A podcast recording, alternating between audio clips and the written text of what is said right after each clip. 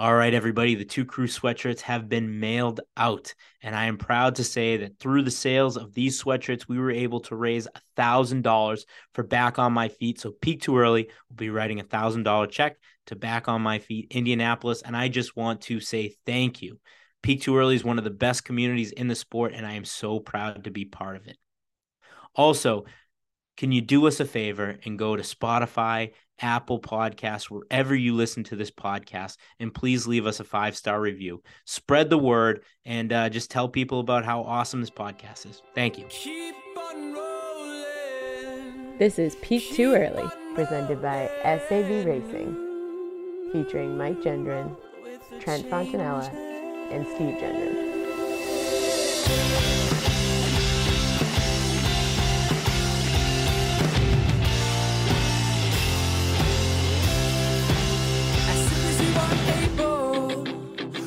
I am willing. Hey everyone, and welcome back to the greatest running podcast in the world, Peak Too Early. I'm one of your hosts, Steve Jenner, and I'm joined by Mike Jenner, who is somewhere off the coast of Massachusetts. Mike, how you doing?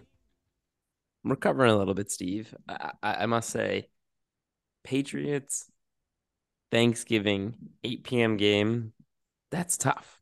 It's tough to be at at the uh you know the underground 5K at eight in the morning, drinking Miller Lite at 10 a.m. Have to make it through an entire Thanksgiving meal, drinking wine all day long. And then I got to get out for an 8:30 p.m. Patriots game and a huge game at that. Uh, and then that game kind of broke me, so I'm still recovering a little bit. But uh, but all in all, you know, it was still a great Thanksgiving. That game broke me in many ways, Mike. yeah. Many, many, many ways. Um, great Thanksgiving. Like you said, started off with the underground 5K that started in the COVID year. It's kind of gotten a little bit bigger every single year since then. We just have a group friends over to my house to do an informal 5K. And then we kind of end with a fire pit and a couple early morning Thanksgiving uh, beverages in, in the backyard. So just an awesome way to kick off the day. The weather was perfect. It was awesome. Just great Thanksgiving all the way around. Um, we are without our host, uh, Trent Fontanella. He is stuck in a snowstorm. He is driving from the airport to his remote apartment in the middle of nowhere, and he is stuck. And I have a very early morning flight to the running event down in Austin, Texas tomorrow morning. So I'm looking at like a 345, 350 wake up call, and we couldn't wait any longer. And uh, we want to get this uh, this episode out. We got a big interview, so Mike and I are jumping on the mics, and we're gonna we're gonna power on without Trent. Trent will be on the interview later in this podcast, but the rest is going to be without him. Um, and Mike, uh, people are big mad. people are big mad online. Um, we've been putting out teasers uh, for this this week's episode with uh, with Shelby Houlihan, a controversial controversial figure uh, in the sport of running right now, and people are not happy with us. And I'll I'll say this, Mike. I don't care. I really don't care. The commenters, um, we're already getting uh, negative reviews on Spotify and Apple Podcasts, and the episode isn't even out. So it just shows you um, the character of these people, um, their mindset going into this. They're not even willing to have a conversation, and they're already leaving negative reviews, which I'm fine with. Uh, we we've said so many times that this podcast was originally started for a group of 10 to 15 friends and we've grown that friend group and that's kind of like our core listeners so as long as we're we're doing episodes and we're doing interviews for those people i could care less about these people coming out of the woodworks to uh, try and tear us down yeah, and and if you think they're mad now, Steve, wait till well, if they even listen to the interview, wait till they listen to the interview. Because listen, I I had a great time talking to Shelby. I really did. And like I don't know how anybody could leave that conversation that we're about to have with her and not be like, wow, like Shelby is such a cool person, badass, badass runner um, and just like an incredibly pleasant conversation. Obviously, we talk about the hard stuff. We had to talk about the hard stuff. We had to get into it. Obviously, you know, no surprise to anybody who's listened to our podcast before. We we show our support for her in this interview, and then we just like yak it up and, and chat with with our our our new friend Shelby here. So yeah, if, if they were mad before when they you just were dropping the promo, Steve, they're probably gonna be even more mad after. But like you said, like I to me this was just like any other interview we've ever done. You know, we have our stances on things. Sometimes we we flip flop, but at the end of the day, like if someone's gonna come on this podcast and want to have a straight up conversation with us and we're going to sit here and you know crack a beer with Shelby and and have fun and that's what we did and I will not apologize to anybody for this interview. Um, I think we had the opportunity to talk to Shelby. We'd be stupid to turn it down, and it went exactly how I'd expected to. Like I said, we had a blast. Uh, I no regrets, and why would I have regrets? Like the people who are already making a big deal of this, like I said, without even listening to the interview, it's crazy to me. Um, but you know what? Whatever. like then this is this then this interview isn't isn't for you, I guess. But uh, for the people who can actually enjoy it, it was like one of my favorite interviews we've ever had. Yeah, no, I, I loved it, and um, you know, I it, it's funny like the the the comments are rolling in, the DMs are rolling in, and I'm picking and choosing who I'm responding to. I'm not going to respond to 90% of it, but you know, if there's certain comments like I, you know, and, and if they're nasty, I'm not even gonna bother. But I'm picking and choosing like who I'm responding to. And this one comment was talking about how um there was no need for for this interview. And i just responded i said this there's no need for any of our interviews. We talk to the people that we want to have our conversation with. Our podcast has always been about running gambling and the occasional tom brady talk. I disagree with you but guess what? That's okay. Lighten up, grab a beer, and listen if you want to. And and I think that's the perfect way to put it. And it's like if you have some sort of feelings against Shelby, like that, sure, like like you said, I disagree with you, but like that's your prerogative. You can you can feel however you want, but to like to get as angry as people are getting, and to act like you know the whole story, right? For for these people to act that like they know every second and element of the story. Like, you don't you don't know. You think you know, and that's fine. And like I get it, people will just drop the hammer and say, You tested positive, you got banned, and that's that. And listen, you know what? Fine. Like that that's fair. If that, that's like the if that's what you want to take as the fact, then like I said, as much as you don't have anything to disprove anything we've said in the the past, I don't have anything to to, to disprove you. Right? You said she tested positive and she was banned, and that's that, and that's true. But I choose to believe, and like we talked about in the interview, I choose to believe that that that there's more to that story. And you know, whether you want to listen to it, whether you want to explore it, that's my opinion. That's how I feel, right? And after talking to Shelby, I feel way more strongly in that. And it's like you can feel however you want, but I don't know. You, you don't know the whole story. You just don't. It, you don't. You don't. And and the yeah the the the people that think they have it all figured out, and the amount of uh friend of a friend I've heard from a friend of a friend that has facts. It's like every single time I hear it, I said I'm not entertaining this conversation. Present with present me with evidence. If you have evidence from your friend or your friend has evidence, come out with it.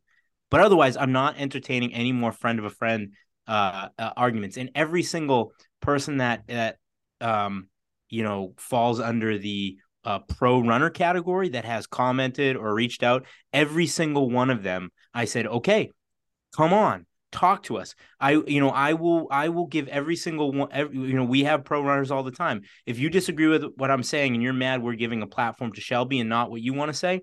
I've invited every single one to come on and they've all denied us. So I'm sick of like those types of arguments, the friend of the friend and the pro runner that wants to say stuff, but is, is afraid to say it on the podcast. So I, am done with that.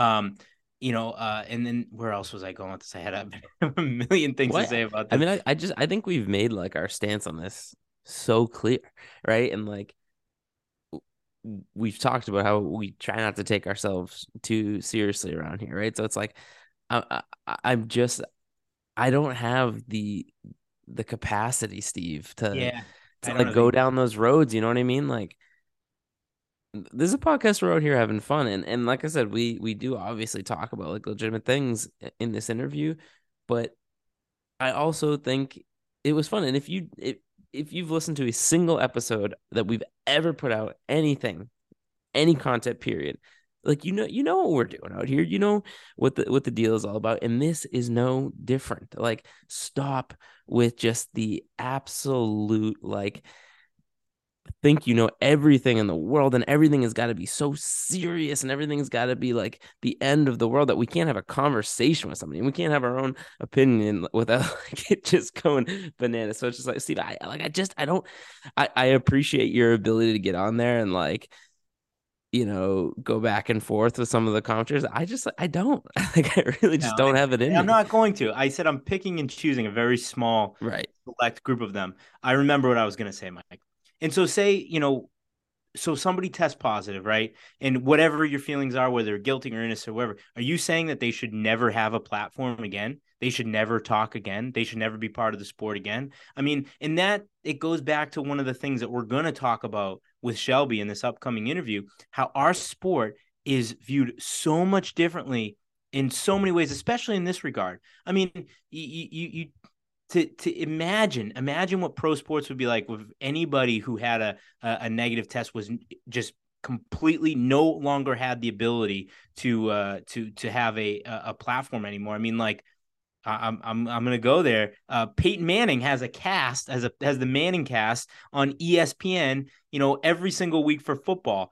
Um, Alex Rodriguez is a fixture on on Sunday night baseball. The list goes on and on and on of pro athletes that you know I'm not what whether they're innocent, guilty, or whatever have had a positive test, and we're just supposed to completely write those athletes off forever the the Houston Astros just won the World Series. They don't have did they have I, a platform, Steve, to talk about? I mean, I, I I have I have a couple people that I know in my life want to say something about this, and I have that Houston Astros comment ready, locked and loaded, ready to go. So bring it, baby, bring it. You want to do it to me? Well, yeah, I'll even call it myself. I'll call it myself, Alex Cora. Uh, my manager, what? baby. My manager. He's still the manager of the Boston Red Sox. My manager. Uh, and listen, Julian sport, we've tried the, like, and we sports have have tried this uh route that running takes, right? Where you like completely demonize, take away their livelihood type of thing. Like, how'd that work out for baseball, right? In it, it, the, the, whole Balco thing. Yeah. It went from it went from the number one sport in the country to completely destroying it and now the entire like sports world looks back and it's like wait, wait what? Why isn't barry bonds in the hall of fame? I can't wrap my head around. Wait what? Roger clemens is never going to be in the hall of fame? How does that make any sense right? Like you try to explain you, you put these stats in front of like a new baseball fan. It's like what? I, I don't even understand how that makes any sense. Why wouldn't they be in the hall of fame? So but yeah we they the line was written in the sand here and yeah i don't know. Maybe, maybe we're getting off track because now we're, we're talking as if you know this this is all hypothetically like even if we didn't believe what we we do believe but it's like if you want to have the opposite opinion of us still like why why do we need to create this narrative where somebody's livelihood being taken away and four years away from the sports in the prime of their career um okay that seems like an, enough punishment okay? I, I think that for for somebody that we believe is innocent, even if someone is guilty, that seems like enough punishment. So, listen, the fact that we had on our podcast, um, yeah, get over it. Get, get over it. I, I, don't know what to tell you. And you're right. We are getting kind of a, a, a you know a, away from it a little bit, just to kind of give. We're not we're not going to get into the science in this interview, and I'm, I do not even really want to get into it too much in the in the intro here. Um, but you know just just to kind of give like a quick little recap of what's going on and why we've been so fired up about this for you know going on uh two years now mike. Um you know shelby going into the olympics this most recent olympics shelby was really kind of the favorite um mid distance runner both men's and women's you know the our, our greatest hope of medal in the mid distance um you know kind of 800 uh, you know, uh, 1500, um, you know, events. She was, she was crushing it. She was on a, she was, she was the best by far in the country. And she was one of the top contenders in the world. and in um, December 15th, 2020, she she uh, received a um, uh, a positive test for nandrolone. Um, and the saga just kind of goes on and on. And you can go on to her website and read all the details about it. Let me see if I can get it's it's it's clearshelby.com. Um, that's just one resource. There's many resources out there to find out information, but that kind of gives it from her perspective a little bit. But um, you know, if you kind of just look at that single positive test, that same year she was tested 12 other times and she passed all of her tests. She never missed a single one. And so, right there, my first thing is okay, if she's dirty, if she's taking something, she's never missed another test. She's she's she's taken every single one of her tests and passed every single one with flying colors. If you're dirty and you have something in your system, miss that test. Why didn't she miss that? Why didn't she just take that off? Because she wouldn't have been penalized for missing that first one. So if she has something in her system, the smart and she knowingly has something in her system, the smart thing for her to do would be to miss that test and she wouldn't be penalized because it would be her first offense. It would be her first whereabouts failure, if you will. Um, and you know, from there, um, so the A test tested positive. The despite the you know appeals, you know the um, you know the just everything that went along. Her B test, her B sample was never tested. Um, nandrolone is essentially a, a, naturally occurring substance in the body, but it can come from other things. And one of the things it can come from is it can come from um, pigs. And the night before, she had she had a, a pork burrito, pork offal. Um, and uh, yeah, I mean the receipts back that up. Um, and I know that's been made into a giant joke, you know, blaming a burrito, but it it it, it can happen there. Um, and so all of this, you know, just kind of my head my head starts spinning you know, with all this information. Um, and the appeals process is long, it's drawn out, it's not necessarily fair to the athletes. It's a guilty until proven innocent system. Throughout this appeal process, she was, and this is something we didn't bring up in the interview, and I'm kind of disappointed we didn't, but she was offered a plea deal where she'd take three years instead of four. And um, with the with the craziness of of of COVID and the delayed Olympics with a four year ban, you're going to miss two Olympics. If she takes the plea deal, she's able to compete in the next Olympics, no problem. But she's so dead set on the fact that she is going to win this case and it's going to come out uh, in her favor that she didn't take the plea deal. She's like, no, I'm not admitting to doing something I didn't do. She didn't take the plea deal. So that's another piece of the puzzle. So you got all this. Um, and you know, us, you know, as we talked about to lead into the show, coming from a sports fan perspective and looking that at at track and field, looking at the sport of running, being like, this is insanity. And I'm gonna come at this the I'm gonna come at the fans of of track and field. I'm gonna come at the fans of running and tell them you don't know how to be fans. You don't know how to be fans of of your runners um, you know, we've talked, we've jokingly talked about this, how we know how to be fans. We know how to stand on that wall, defend Tom Brady through all the deflate gate bullcrap. We're standing on the Shelby wall saying we, you know, with the evidence given, we're a fan of this runner and we're a fan of the sport, and we're going to do what we can to to to defend her. And guess what? You don't need to agree with us, but that's what we are. And and if you're thinking that this is our our stance on it as of this interview, you're nuts. We did it. We did a Mike and I. We did an Instagram live the second this came out, and we've been talking about it nonstop since the until this interview, up into this interview. So this isn't the first time we talked about it. So if this is your first time listening to us and being like, "Oh, these guys are taking advantage of the opportunity to have Shelby Houlihan on the podcast," no, this has been one of our dream guests for the past two years for this reason. I just looked it up June 16th, 2021. Uh, in, you know, I, I don't want to repeat all it takes. You did a good job summary there. I mean, we got into the nitty gritty details of all the players and the different shady characters behind this band. I mean, we really broke it down, and that was, you know, a year and a half ago. So if you want to go back and listen to that episode, be my guest. But it's not just Shelby, Steve, too. I mean, we've been out there you know, getting in fights over Christian Coleman for a very I long mean, time I... and to fight the fighting the whereabouts fit. So like, yeah, I mean, we're we're defending our our, our people. That's what we're doing. And we're defending our people, but at the same time, we're also being like this. This is this system is insane in the power insane. the AIU the, the power that this sport has over these athletes to be like, nope, nope, you know this this little vial you know, despite everything that you you chose in your career, this little single vial right here is going to completely destroy your career, destroy your livelihood, and destroy your your reputation. It's just like, God, there's got to be a better way. So that's that's kind of why we're all riled up. So, um, should we get into the interview, Mike? Yeah, I think we just leave the rest to the interview. Let it speak for itself, and I'll kind of let let Shelby do the talk. And I think um, here's the deal, Steve. There's going to be a portion of two crew that are on our side and have listened to us who, you know, no matter what, have probably set it their their mind on Shelby. And then there's going to be a portion of people who have their mind set against Shelby that no matter what is said in this interview, no matter what they hear, it doesn't matter. Their mind will never be changed. My only hope is that that middle group, whatever number of people, whatever percentage of people who go into this this interview with an open mind, don't go in with your preconceived things. Don't even let us, you know, everything we've just said sway you in any way. Just go into this with an open mind.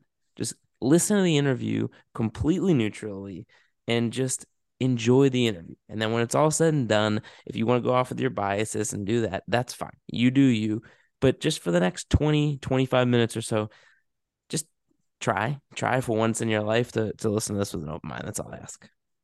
Yeah. And also um to everybody that considers himself part of the two crew or likes what we're doing can you please go and offset uh, you know, use your vote to offset one of the negative reviews that we're getting on uh, Apple Podcast and Spotify. We would greatly appreciate it because they're rolling in. And like I said, I don't care. But if you want to stand up for the two crew and defend, you know, what we're doing here, you know, what we created, which is a free podcast on a regular basis, um, just go give us a, a five star review, write something nice about us. So that we we'd really appreciate that. Um, yeah, let, let's not wait any longer. Let's uh let's get into the interview here, Mike.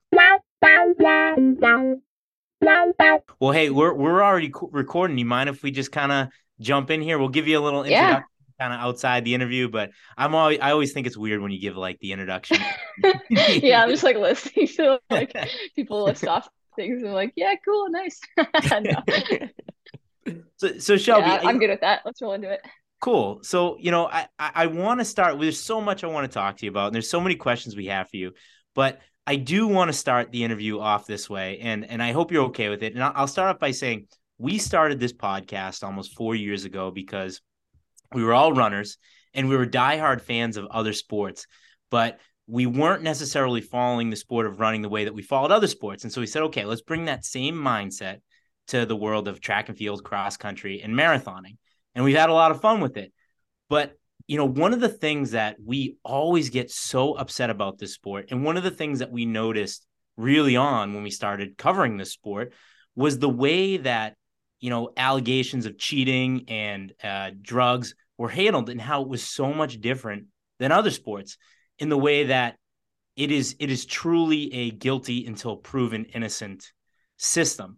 Um, and and and it does it in a way where it ruins livelihoods and ruins reputations and it's extremely unfair. And we've kind of come out as the like a voice in the sport where whenever these allegations come up we're like hold on wait a second this isn't fair like we have to take a step back we have to analyze what's going on like to to throw this out and completely you know ruin somebody's livelihood it, it, it's not fair and so i just want to start off by saying like since this came out we've we've been on your side since day one and we've been we've been following this closely. It doesn't make yeah, sense to us. It. it doesn't seem fair.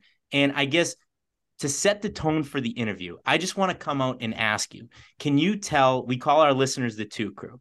Can you tell the two crew that you believe that you are innocent for everything you are being accused of?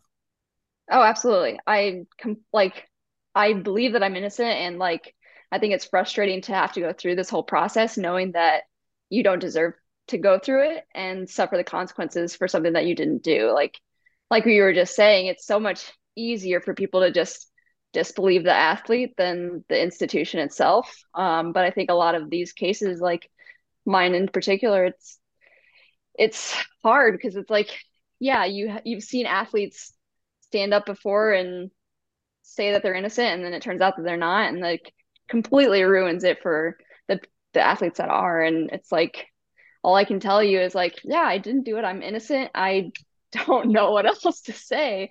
And it's up to the person to you know believe me or not believe me but i do appreciate your guys' support. And that means a lot that you know anyone that reaches out and just like lets me know like hey i believe you like that that does mean a lot because you know in this position it's like you kind of feel a little helpless and in trying to defend yourself. And i and i think i think track and field it, i mean i well you're definitely hurt by the fact that track and field isn't where we believe that it should be because if this was any other sport, people would be losing their minds. And track and field also the fans of this sport and I get so we we we kind of rag on the the fan base as a whole for a lot of things, but one of the things that that we see time and time again and they don't take a critical look at what the sport's doing. As soon as these allegations are thrown out there, most fans are ready to just kind of move on and forget yeah. about an athlete. You know what I mean? And I don't know what that is about this sport, but I wish I wish we could we could progress the sport and get the fans to be like, okay, well, let's not trust the sport for everything and let's take a little bit more of a critical look at it. Yeah, definitely. I mean, I think I was definitely one of those naive, like I didn't really know exactly how the system worked. I just like was trusting the anti-doping process that they were, you know, handling things the right way and I think that was honestly why when this happened i felt so blindsided because throughout the whole process i was like it's going to be fine it's going to be fine. Like i i'm like this is a terrifying process to go through but like i was always holding out hope in the end that i didn't do anything. They have to see that and there's no way that i'm going to get banned for 4 years you know? And you know it's i think eye opening to have gone through it and kind of see the way that athletes are treated firsthand um, yeah like you said you're just guilty. If you if there's a, pos- a positive test you're just guilty and you're like basically you have the burden to try to figure out what happened. And a lot of the times especially in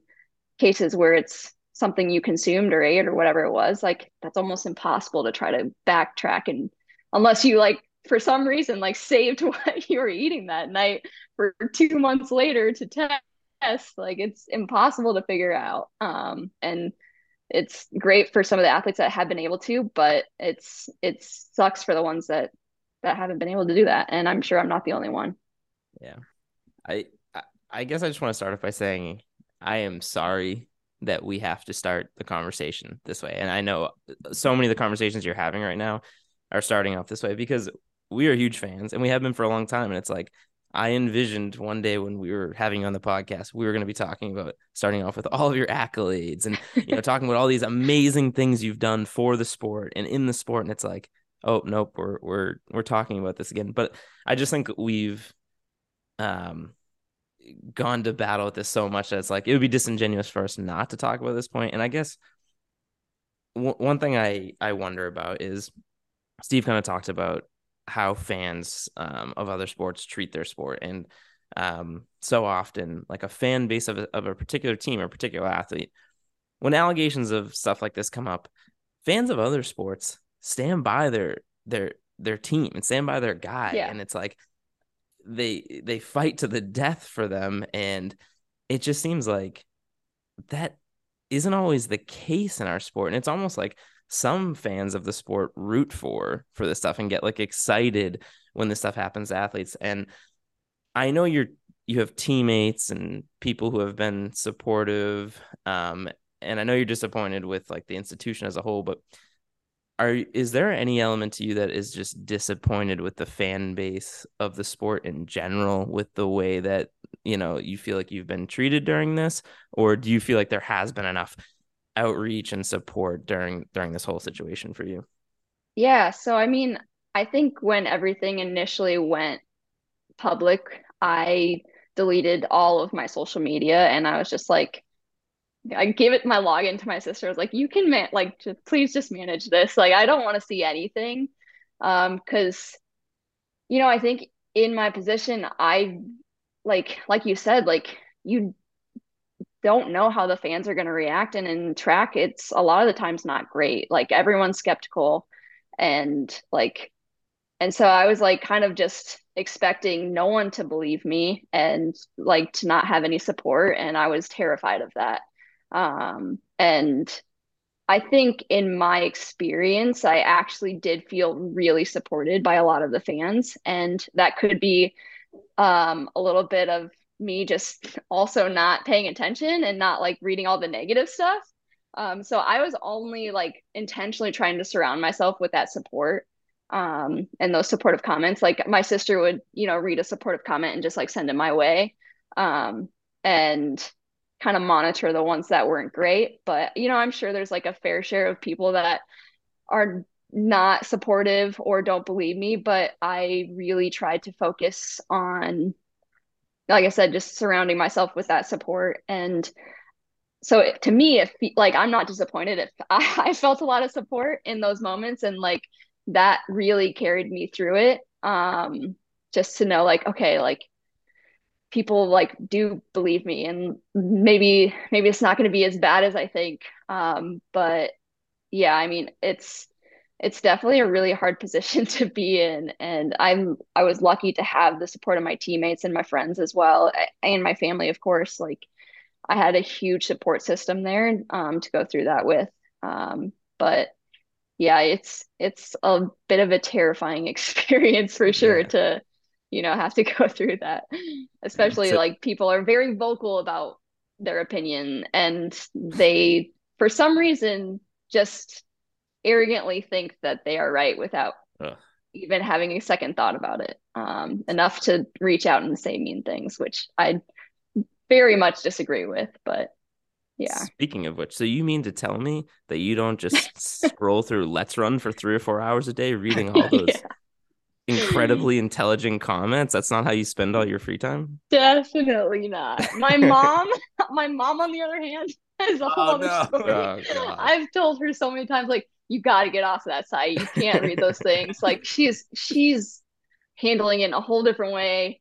And there's, you know, a lot of the times that's frustrating for me because she'll read some things and then bring them to me. And she's like, they said this. And I'm like, oh, I don't go on that site for a reason. Please don't bring that to me. Like, I told you not to go on that site. Um, but yeah, no, that's that's definitely not a place to go for sure.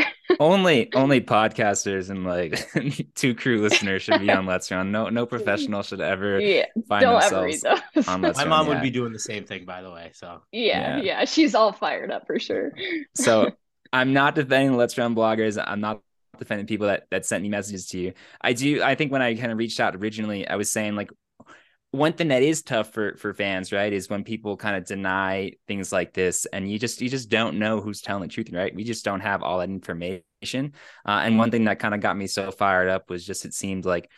Uh, like what Steve said, you know, everybody is just just proven guilty before innocent, and we don't take a close look at what they're actually, you know, getting in trouble for or, or, what the system is set up for. So, do you just have any kind of message or or, or um, you know, um, like question for people that are so so soon to just assume it's guilty um, and just like and, and are in difficult positions they have to kind of figure out oh who's cheating who's not cheating type of thing. Like do you have any message to them about how the system works or any takeaways that you would have um, to try and just make people have more of an open mind when these stories do come up?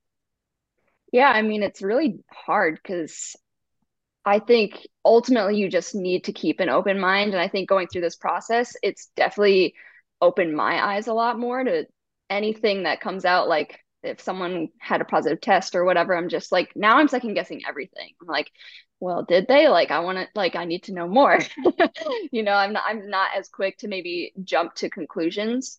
Um, but i think you know going through the process you really are treated guilty. And i think something that's worth noting is like it's they like WADA doesn't have to prove that you did it. they don't have to prove anything. They only had a positive test.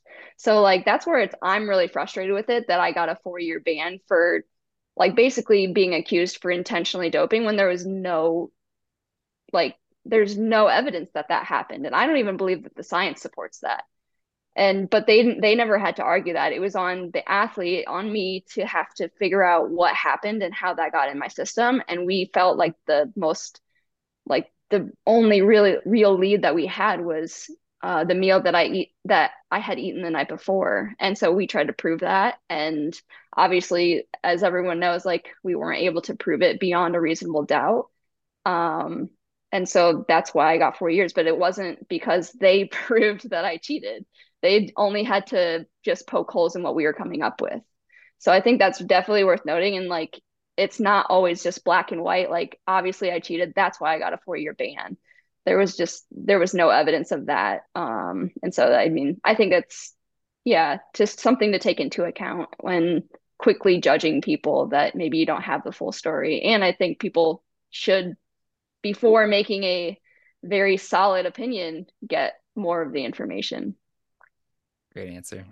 And, and we can and we can you know I mean, we could spend the next two hours talking about the science. Yeah. like it's a wormhole and and i agree with you. Like I, I don't think the science adds up and there's even other sports that have come out against like being like it, it's too inaccurate to test for this drug. Like mlb has come out and said that like oh it's it's it's it's pointless testing for this because it's, it's too inaccurate. So we could we could go down all types of wormholes for that but I, I you know i think it gets pretty boring pretty quickly. But can you um, give the the listeners a little bit of insight into what the appeals process looks like and and what maybe the most frustrating part of that appeals process is and like what what might be the holdup in that appeals process? Yeah so i mean the way that my case worked out was i you typically get a first try so i got like i was with the aiu that's the the test that i had um, that was positive. And so i was would have gone to the AIU, had a trial.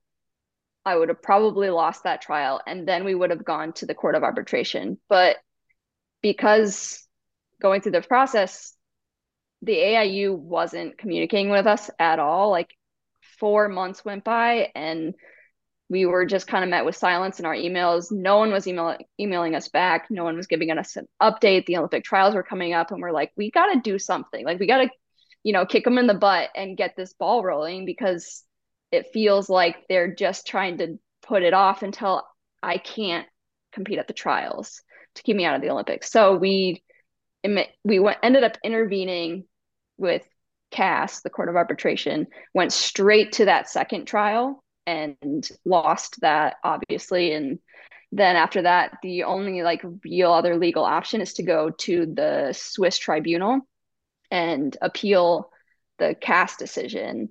And those are extremely hard to overturn because you have to find like something like legally wrong with the way it was handled. It can't just be like, oh, we have more information or like whatever that was. Like you actually have to find like, you know, someone lied here or like something was mishandled. Um, so because of that, that's really the only way that those decisions get overturned.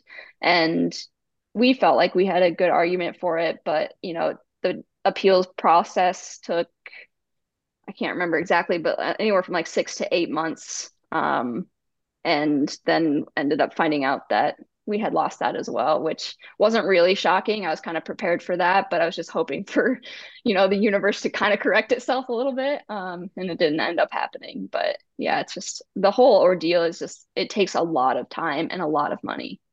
Yeah. Hear, hearing you talk about it gets me fired up again. And you're talking about like AIU not getting back to you and the extended call or the extended time it takes and, and how much money you probably put into it yourself, trying to defend yourself and all this stuff. So I'm fired up about it. You seem like you're able to kind of talk about it with a level head. Where where are you at uh from a headspace right now? When you when you bring this up, does this like fire you up and get you pissed off right now? Or are you able to kind of take a step back and say, okay, we're just gonna have this interview with these guys, but but you're like where's your headspace at? I don't think I'm ever going to talk about it and not get fired up. I think it's always going to kind of piss me off a little bit. Um, but I enough time has passed and I've I'm in a better headspace with where it's at. Like, I think if I were to try to do an interview like this a year ago when it was still more fresh, I would have probably broke down in tears and like just been really upset about it. Um, but I think I've kind of been able to process through all of that and accept that this is where I'm at and I don't really have any control over that. Um, so I have a lot, I'm a little more stable in being able to talk about it. And yeah, I think I'm always gonna like I said, always to be a little pissed off. Um, but I'm definitely, I've come a long way in the last, you know, year and a half since then. So, yeah, it's been a, quite a journey. I felt all of the different emotions you could possibly humanly feel, but yeah, I'm I'm in a good spot now. I think. So one thing I've thought about a lot is that first championship race where Shelby Houlihan steps on the track is going to be appointment television because we've all seen what you do just under normal circumstances and you know you know a regular championship race with championship things on the line. But to me that first championship back is like chip on the shoulder shelby is going to be a scary scary thing to line up against how much have you thought about that first time that you step back on the track with championship stakes and you know I mean, am I exaggerating it? Am I coming at it too much from a fan perspective where it's like I gotta prove to the everything to the world? Or like is that actually how, you know, you feel about when you when you dream about that that day and that race? Is that, you know, is that how you feel about it? That's a hundred percent how I feel about Thank God. I'm like, Thank I'm God. ready to come out like fist swinging. I need I have a lot to prove and I don't feel like I had like I have so much left to show that just like all this time just got taken away from me and so i'm like really fired up and i'm like i'm gonna go out there and just like you know screw everybody That's you can swear you can swear on this run podcast away from everybody and like just you know take everything out um but i think realistically i'm trying not to get my hopes up like to do that, I know it might be a little bit of a transition because I've been working out. I will have been working out by myself in a different kind of like space for the last four years. I know maybe I'm not going to immediately come in and just start killing it. Um, I hope that's what happens. like, I really want that to happen. But I'm trying to like lower my expectation for myself a little bit or that standard to be like, okay, it's gonna be fine if it's like gonna be a little rocky at first. You know, I, I've it's this has taken a huge adjustment to just start like be working out by myself and training by myself. So I'm sure like getting back into it and I'm not training at 100% right now by any means. So like maybe doing that again, it's going to just take a year. I'm going to give myself a wiggle room of a year to kind of get back into it. Yeah. But I hope it doesn't take that long. I hope I'm just like, you know, coming out swinging.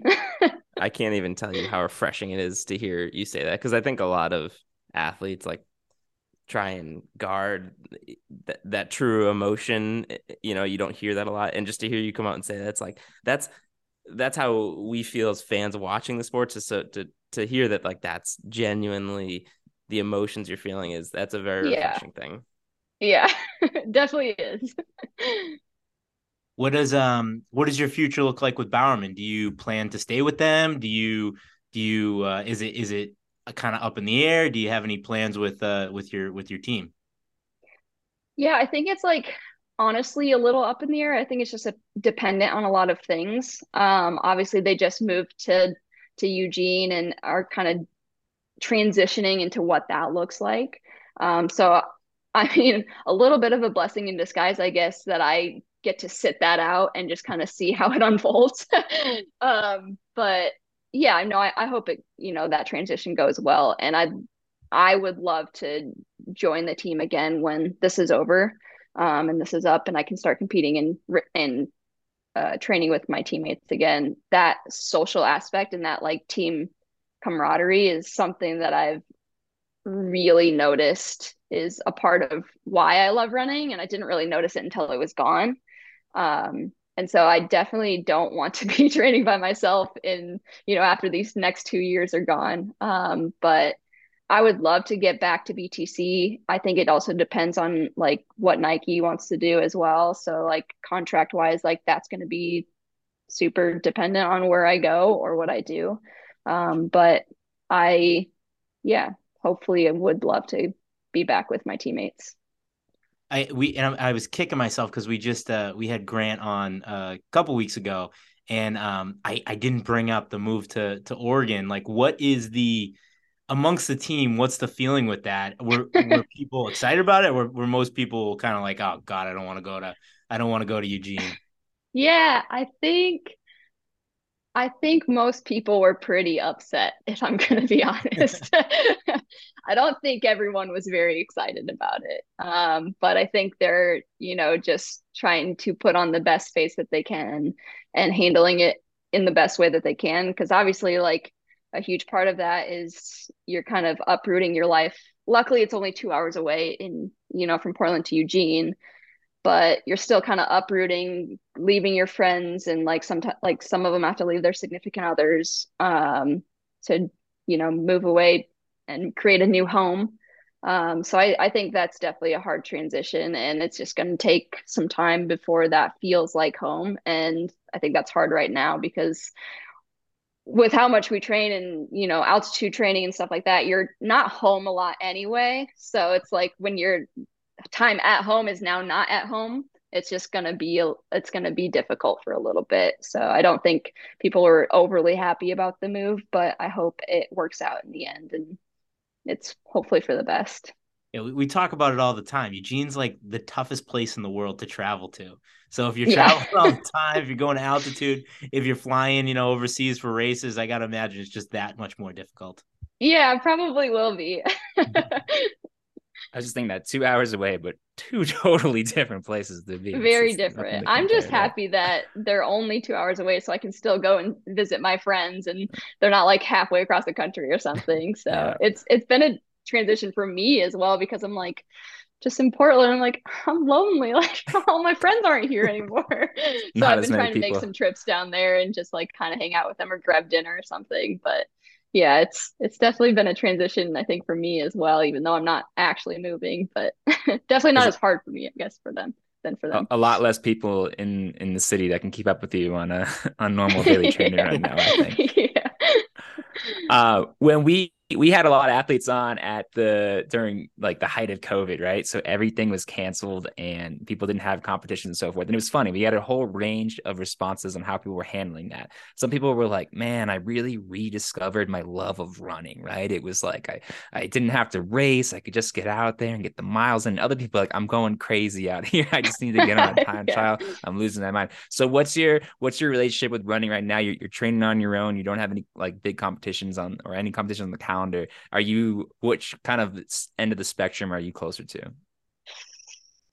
Mm-hmm. i think honestly i think i'm like pretty sick of it at the moment. Um but my stubbornness is like and like i don't know what i would do without it. So it's like mm. i don't like not like really loving this right now but i like can't stop you know?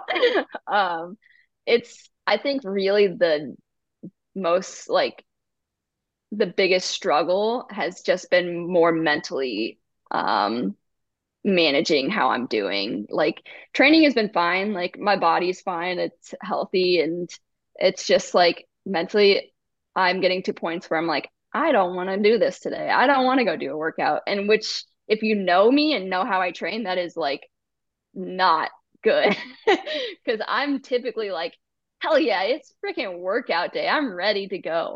and I get really excited for those days. I'm really excited to hurt. And like, so for me to go into a workout day and be like, yeah, I don't like feel like doing this today. It's like, it's not good right now. Um, but I'm just trying to manage that. And, you know, I think last year training all alone and kind of treating it as a normal season um, burned me out a lot more than I thought it was going to. I did a bunch of time trials and I was just kind of like trying to treat it as normal. And I got to the end of the season, I was like, I don't want to freaking do these anymore. Like, no one's out here with me. Like, I don't even have anyone holding a stopwatch. Like, I'm just out here alone and it sucks. And I'm not willing to hurt right now. Um, so I've been trying to kind of do something different this year and treat the next two years as more of like a really long build up into 2025. So I'm hoping that kind of works out. I think mentally it'll just be a little bit easier. Um, but yeah, the mental aspect of running right now is really the biggest thing that I'm trying to manage. It's just trying to stay excited and stay engaged and yeah, get the work in. So does that mean you're not going to go dominate the local turkey trot? This, I, just, this I kind of want to. You should. I just, yeah, I feel like I have to like kind of pick and choose because I can race. I can do like unsanctioned low level races, but then I also like feel kind of bad that I'm no, like, go- no, no. yeah, I ended up doing one in my hometown this summer. Uh, did like my first half marathon, which was pretty fun. I didn't like run fast or anything, but it was like, oh, like I'm out here, like people are cheering me on, and like this is fun. like miss this. Uh, so I might have to like incorporate some of those into my training just to have things to look forward to. Um, but yeah, we'll see. Nothing's on the on the calendar yet, though. I, I love yep. the three of us all had that question queued yeah. because I had that written down as well. I was gonna say, why not get a fake name and just go out? You can win like yeah. 200, 500 bucks on some of these 5Ks. like wear a hat, wear shades. You know, you could have like a, a buff on right up to like oh, your gosh, or something, yeah. and you could just like get a few hundred bucks every time you get out there once a week. I don't know. I think that's what I'd be doing if I were you. Yeah, that, that sounds fun, but the the repercussions of that I don't want to deal with. That's it only takes nuts. one person to figure it out and then let's runs blowing up and then I have to deal with that. You have your mom telling you about it. There's yeah, seriously. In general, if there's one thing I've learned in my life, any advice that my buddy Trent there gives out, I just don't. Yeah, don't don't accept that. He's not the guy um, to go to for advice. No, no. no. Well, so you, you're obviously like a hyper competitive person, right? I mean, clearly, and where you don't have that competitive outlet right now. Where are you? Where are you finding that? Like, are you are you uh, playing online poker? Are you like getting really into like you know board games or something? Like, where are you getting that competitive outlet? I don't know if I really am. Like, oh. I I I do play like video games, so okay. but I'm I'm not like good at them, so it's frustrating. Uh, so I don't know if I'm like really competitive. I'm just like like pissed at myself that I'm not better at it. But I, uh, yeah, I don't know. I've honestly like to keep myself busy. I've started cat sitting.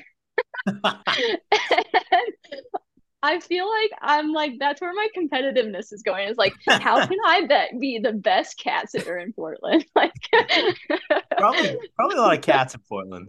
There's a lot of cats, and it's like, like business is booming right now. But and like, if, if, if, there's any place in the world that's gonna have like a competitive cat sitting competition, it's probably gonna be Portland. Yeah. Yeah, absolutely. I'm like, how many reviews can I get? I'm like making sure to like like message my clients like hey just like i appreciate it if you leave a review like trying to get the most. No. But yeah no that's i feel like that's like really been the only thing as video games and cat sitting which is like really sad to say out loud now that i'm realizing what video games are you playing? Um i usually play call of duty or my boyfriend plays league of legends and okay. so i've been doing that and it's just really frustrating. I've mostly been playing league of legends and it's just it's hard. my my college roommate played played LOL, right? Do you call it LOL? That's how I know if you're a yeah. legal legendary. Yeah. Yep. A lot, lot of LOL in my I had no idea what was going on. I looked over. he's, he's listening right now, I bet, and he's going crazy that you're also on LOL. So he'll probably try to, There is a constant stream on Twitch in our living room of like streaming that like different ones. But I it's it's a struggle to figure out because there's so many different champions, like so many different abilities. I'm just like, I don't even know how to like build items and like, please help me somebody. I'll, I'll tell so, them to offer some advice for you. It's frustrating to not be good at it, but. Yeah. so hey, I, I do want to ask you. So when when you know not to not to bring it back, but um, I do want to talk about uh, Shalane Flanagan and you know kind of her coming out and her her defense of of you. And I think that it, certainly for us, but across the sport, Shalane's probably one of the most respected people in the sport. And I guess I just want to ask you, what was it like to to know that you had somebody like that in your corner, and what's your relationship like with Shalane? Yeah, I like having Shalane have my back was huge, and especially because of how big of a person she is in the sport. Like I have so much respect for Shalane and everything that she does, and you know, to to have her actually publicly speak out on my behalf meant a lot. And and in addition to like all of my teammates that did as well. Um, I think in this position, I was just I felt lucky even when one person spoke out. So like to have as many people um that did like that meant a lot. And I hope that carried a lot of weight, um, her words uh, with people. But yeah, I mean, obviously she's now killing it in or at Oregon, um, and that's really exciting to watch. But you know, I think yeah, like I said, having her kind of have my back and and my teammates and my coach and everything, like they'd never for one second uh, doubted that when I had br- like brought that to my coach, he was just like, "Oh, they have it wrong for sure. Like we're gonna get it figured out." And Shalane was the same way, um, especially because she has been, you know, kind of cheated out of medals before, and so like that really hit home for her. Um, so you know, to have her have my back, believe in me, and publicly speak out against that, like I hope that that meant a lot to me, and I hope that meant a lot to other other people and fans of the sport as well. Yeah, and and I and I and I kind of wanted to, you know, for the most part, kind of cap off those conversations with that because, like, for me, that was kind of like all I needed to hear. You know what I mean? Was to hear that your coaches and somebody like that was like, oh no, we we know this person, like we're super involved with their training, and mm-hmm. to be, you know, like you said, Shalane's been, you know, she's every pro athlete at some point has been impacted by, you know, uh, cheating allegations in terms of like not getting the medals or not getting the places that they deserve, not getting the paydays they deserve. And if, you know, to hear somebody like that come on, it's like, yeah, that's all I need to hear. And for everybody, yeah. for everybody that, you know, doesn't know what's going on and you're a fan of the sport and you're a fan of somebody like Shalane, it's like, well, like from what you know, like that's kind of all you need to hear. Um, and so yeah, for me that that that was big and and uh, you know, like so look look look to the information that you do have people is, is what yeah. i guess so yeah no i think it's like funny because it's like these like a lot of people are thinking you know they're like the people that are close to me are they're they're, they're too close they don't maybe see what's going on or like whatever like i'm like those are the people that know me the best like those are the people you should be listening to and all of the people that actually know me are like what like absolutely not she would never do that like when I told my younger sister that this happened, she literally laughed out loud on the phone. She was like, "What? Like I thought you were joking. Like that that you wouldn't cheat. There's no way that that this is true." So it's like I think listening to the people that are closest is important and some of like there should be weight in those words as well. Um, these people know me and they know my character, they know my morals, like who I am as a person. And so for them to speak out and have my back, like I do think that should hold some weight. So yeah.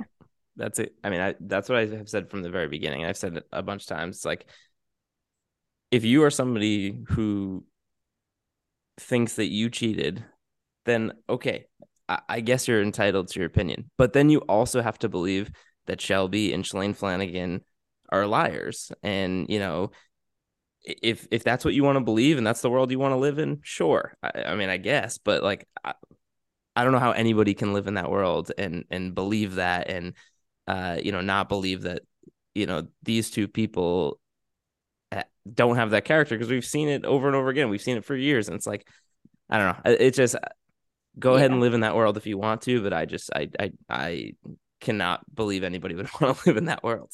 You gotta yeah. Be, you got to be really good at beating polygraph tests too. So yeah, yeah. yeah. like if anyone thinks it's easy to beat a polygraph test, they've never taken one. Because I was worried that I was gonna fail it because I was so nervous. I'm like, I yeah, oh my god. Like, I, that's one of those things. It's like I don't know if I'd ever take one because I'd just be so scared that like how do they how does it even work? Yeah, know? I know it's terrible. Like you're literally like you have wires on your fingers. You're sitting on this mat with like thousands of little sensors. You have like a heart rate monitor on, you have like a thing around your rib cage, and it's just like you're not supposed to move at all. You're supposed to like make sure you're breathing normally. You can't like like change up your breathing at all and like answer the questions while like doing that. I'm just like, oh my god, like what if I move? Like I'm terrified. So it's a whole ordeal. But yeah, people that think that's easy to cheat has has never even taken one or seen how that works. So it's terrifying. Well, you know, I, I think it's it, that's a good place to start wrapping up the the the interview. And before we get to the end here, I, I I'll just say, you know, we're rooting for you. We're on your side, and hopefully our our, our listener base is. I you know I know most of them are on your side, and hopefully all of them will be on your side after this. And we cannot wait for the comeback tour. It is it is going to be awesome. We're going to be in your corner. We're going to cheer you on every step of the way. Um, but if you ever if you ever listen to one of our podcasts before, we end all of our podcasts with a quick game. We call it down the home stretch. So we throw okay. out a random topic and we just pepper you with questions on it. So oh gosh, here we go. Mike, why don't you kick off down the home stretch? All right. So I know we've we've hit you with some hard hitting questions throughout this interview. Well, it it, it's only started. This is this is only the beginning of those hard hitting questions. so your topic. We're heading into Thanksgiving. We're heading into the holiday season. So the holiday season is your topic. Trent's gonna hit you with the first question. Let's do it. All right, here we go, Shelby. When is it acceptable to start putting up Christmas lights? The day after Thanksgiving. That's the correct that. answer. Yeah. That's correct. Or December 1st, but at, at the very least after Thanksgiving. Okay.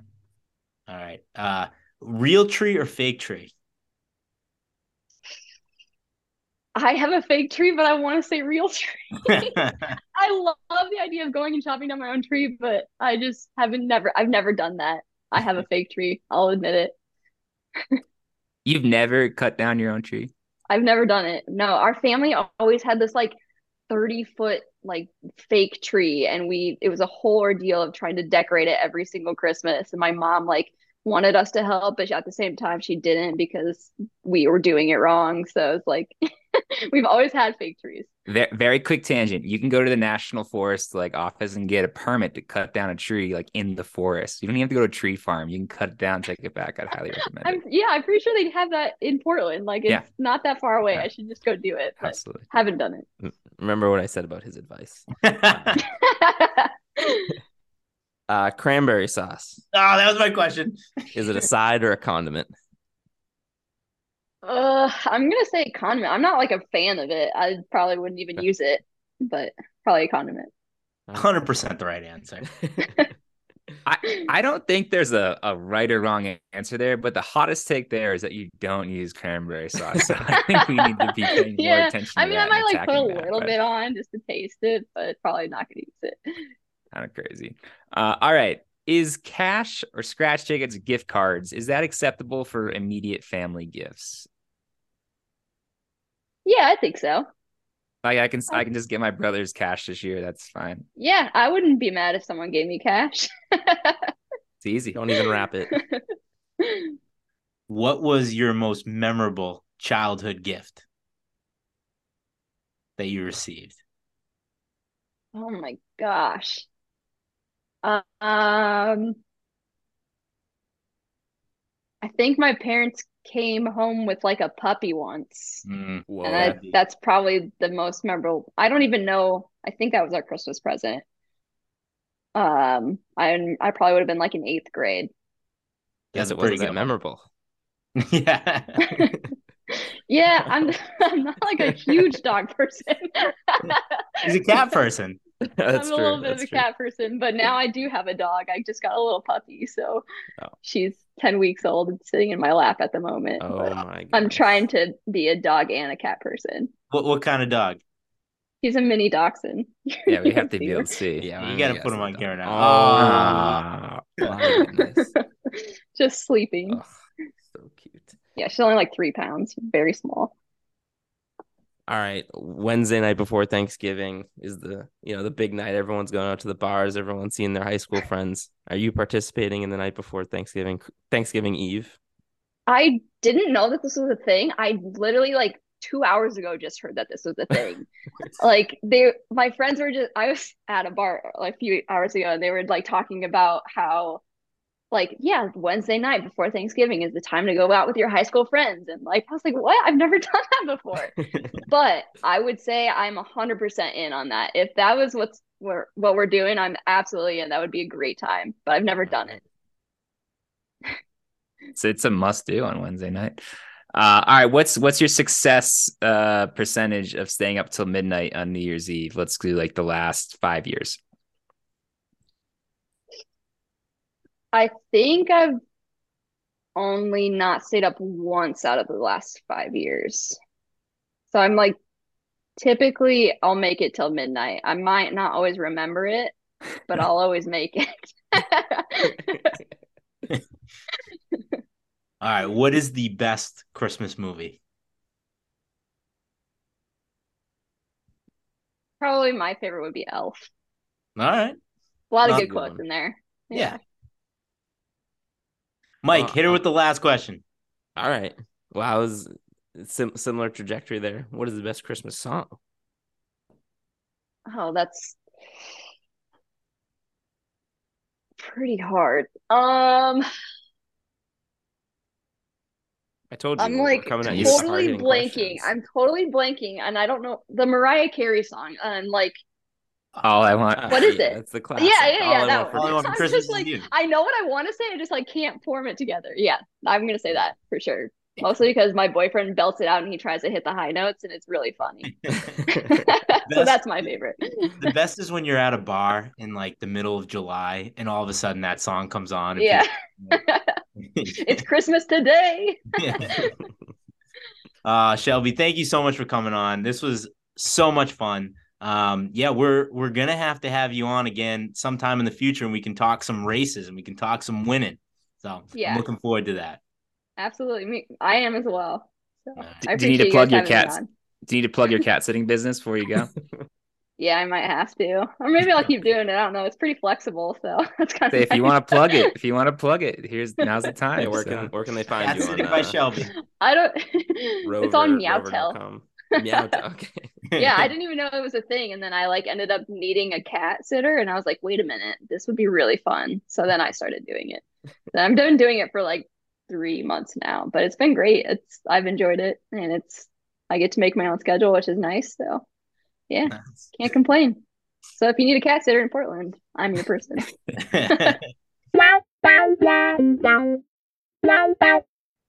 All right. Thanks again to uh, Shelby for coming on the podcast. Uh, love it or hate it, we really enjoyed talking with Shelby. Uh, I'm glad she came on, and I am really looking forward to that revenge tour. Um, I hope that she wins this and she's able to compete in the next Olympics and she's able to cross the finish line with two giant middle fingers held to everybody. So um, that's what I want. Yeah, her answer to that question made the entire conversation with me because you know, I was preparing myself for the polished pro athlete answer of, you know, when I asked, you know, are you emotional going into this? Do you want to stick it to everyone? I was expecting that. Yeah, you know, I just, you know, want to, I'm excited to get back on the track and, uh, you know, show how hard I've been working, you know, something polished. And, but no, no, no. Shelby gave us the true emotional answer of, yeah, she wants to, she wants to stick it to everybody. Everybody who's listening to this podcast right now just hate listening to it. She wants to stick it to you too. And I cannot wait. I cannot wait to see what she's got. So uh I got nothing else to say on the, the the Shelby thing. I think I've said everything I need to say. I think uh stance is pretty clear. You're not gonna change my mind at this point. I'm uh I'm I'm I'm a Shelby fan. Shelby's Shelby is uh I consider Shelby part of the two crew these days. Yeah, I agree. Um, hey, we got a couple very uh, peak too early esque uh, news stories to get into here um, at the at the back end of the show. Um, in the first, which I'm sure everybody has seen, and if you haven't seen it, go Google it. It's the uh, the turkey trot collision in upstate New York and Troy, New York. Uh, the turkey trot collision for e- e- essentially two runners jockeying for fourth place uh, coming down the home stretch. Um, it's a crazy video. It's an electric video. Um, like I said, if you haven't seen it, you gotta go. See, you gotta go Google it right now. Um, I got some thoughts on this, Mike. I want to kick it over to you first to hear what you have to say. I mean, this video, it's like, it's stunning when you see it, right? Because these two guys coming down look like they are going for the win.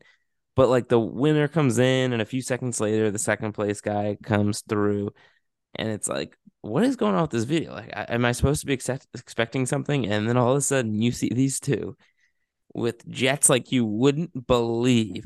I mean, this is like talk about leaving it in the tank. These guys are barreling down the finish line. And then the body check at the end, crashing into the the guard on the side. I mean, it is, it's incredible. And look, what do you, what do you do when you stand up from that collision? Like, how do you interact with that guy? Like, what is those conversations? Is it an angry thing? Are you guys like getting up and like hugging and laughing over it? Like, I wish I could be a fly in the wall for the next like two or three minutes. Are you embarrassed by what just happened? I mean, like I said, it's not like you were going for the win. You're you were fighting to to to podium. I mean, I I'm not gonna sit here and say I don't love it, Steve. I absolutely love it. I absolutely. I mean, was it the best race strategy? No. But who am I? Who am I to, you know, criticize somebody's race strategy? These guys are going balls to the wall. They're trying to get it done. And it's like one of those guys was planning to do this as like all out sprint, but there's no way both of them were trying to do that. So the fact that like somebody got coerced into just seeing this guy starting to turn on the Jetsons like I'm going with him. I'm finding this next gear and it just mayhem ensues. I loved every second of it.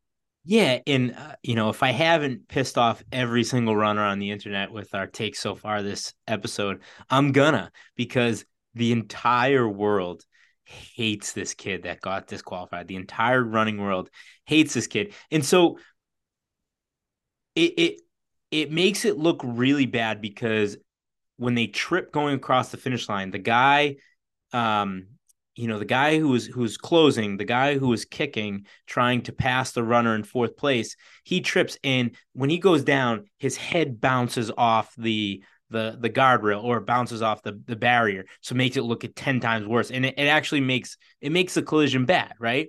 Up everything up until that point i don't think it would have been that bad if the barrier wasn't there. They both would have fallen. They probably would have laughed about it. But the guy smacks his head and makes it 10 times worse everybody's hating on this kid that just got disqualified. Um surprise to to note i'm sure not to your surprise mike i have a very different take on what happened here. Um this kid is dying at the end of 5k just gave it all he's got and this guy's kicking and his dead with his dead legs he's trying to do everything he can and it's not like he's just jumping in front of him he's slowly he's slowly trying to like edge him out at the finish line and drifting to the right and um, just trying to keep this this guy behind him as he's getting to the finish line because he's got dead legs while this guy behind him is kicking like a maniac. And so he's he's dead tired. I'm sure he's not thinking nobody's talking about this part. I'm sure he's not thinking very clearly because he's at the end of a race and he's doing everything he can to beat this guy to the finish line. He doesn't mean to trip him up as they're crossing the finish line. He doesn't mean to throw his head his opponent's head into the barrier. Um, he's just he's just doing everything he can to get to that finish line first. And you know, I look at something like this, and as I'm asking everybody to do in this episode, when I put myself in this kid's shoes, you're damn right I'm doing the same thing. I'm not I'm not intending to body check this kid into the barrier, but I'm fighting for everything I got to get in front of him to the finish line. So, two points on that. First of all, I, I, we've talked about it many times. You can't be held accountable for the things you say and do within two to three minutes of finishing a hard race. Yes. Because you are in a state that you can't control your emotions. You can't control your the amount of times you've been in the shoot at, at a cross country meet and things are just the weirdest emotional and vulgar things are flying out there. It's like, listen, People are blacked out. No, nobody knows what's going on. Your mind's not right. Your head's all mush. So the, I I agree with you, Steve. I think his his mind wasn't right. We, we we can't be sitting here holding this guy accountable. However, let me put you into your favorite your favorite shoes. Let me put you in race director Steve's shoes real quick. You have to disqualify this guy, right? I mean, even if it's just to save face, Steve, this guy just smashed this other guy's head uh, uh, against the guardrail. I mean, what are you doing? I understand. I agree with you from from runner Steve perspective. I understand, but race director Steve, how how are you handling this? You're not going to disqualify him. Thought about it from this perspective. Yeah, and I'm trying to envision myself at the finish line watching this happen because I would love the battle to the finish line, but it, that that trip up at the end, I don't know. I don't know what I do. I don't know. I, but here's the thing: it's not for podium spots, so you don't need to disqualify either one of them. I think what I do is I buy I buy them both a beer and I try to you know make sure they're both happy and I you know I, I try to make. But if it's not for a podium spot, if it's not for a prize, I don't think I disqualify him. Okay. All right. I mean, what does that do? Like, I mean, he doesn't lose money. I mean, we're gonna give this kid a four year ban. Like, what are we doing? I think that's what we should do. We, Steve, we should start a campaign to get a four year ban from turkey trots for this guy, just and, to, and, and so just to so, piss the world off. And so everybody is the the one piece that everybody's jumping at, and I've seen some really aggressive comments on this kid. Um, everybody's going at the fact that well, he's so the collision happens. They're both laying on the ground. He's laying on his back, and before he did anything, he stops his watch. First off, you can't, like you said, a couple minutes across the finish line. You can't judge anything somebody does, says, whatever. Don't put a microphone in front of them. Don't ask them to think clearly. Like you just can't you just can't hold somebody accountable for that time period. Um, the other thing is you I mean, if you're gonna get disqualified, you got to get that time on Strava. That's true. Know? That's true. They're, not gonna, show, they're not gonna show you your chip time. I mean, you got to know. If it's not if it's not uploaded, it didn't ha- happen. So I don't. I don't point. That's a good point. He had the foresight to be like, "Oh man, I'm, I'm, this is not good. I better get this on Strava so it doesn't disappear." oh, that's a great take too. That's a great take. All right, good. Well, I'm uh, I'm happy we're we're on the right side of history again. we have been on the right side of history a lot in this this episode so far. I hope let's so. See, let's see if we can go. okay, let's see if we can go for the trifecta here with this next news story. All right, so let's see. Uncle we're a little Chen. behind on this one. Yeah. Uncle Chen, yeah, we missed this last week, but we got to talk about it. The entire world has talked about it. Not only every running podcast, but I think every podcast in the world has talked about this. But uh, Uncle Chen, uh, Chinese man, runs a marathon in three hours and 28 minutes the entire time, either smoking a cigarette or lighting a cigarette. So just chain smoking his way to a 328 marathon. Mike, what do you think? Yeah, so my initial when I just saw like the headlines of this story, my initial take was I hated it because I uh, before I could like digest what I was reading, I was just I was just envisioning some jamoke who's out there like every mm-hmm. other jamoke bouncing a basketball in the marathon or like doing something goofy, wearing a goofy costume. It's like, all right, why are we even talking about this? Then the more I figured out about the story, you know, I thought he was out there smoking cigarettes for like the show of it. No, no, no. He he's out there.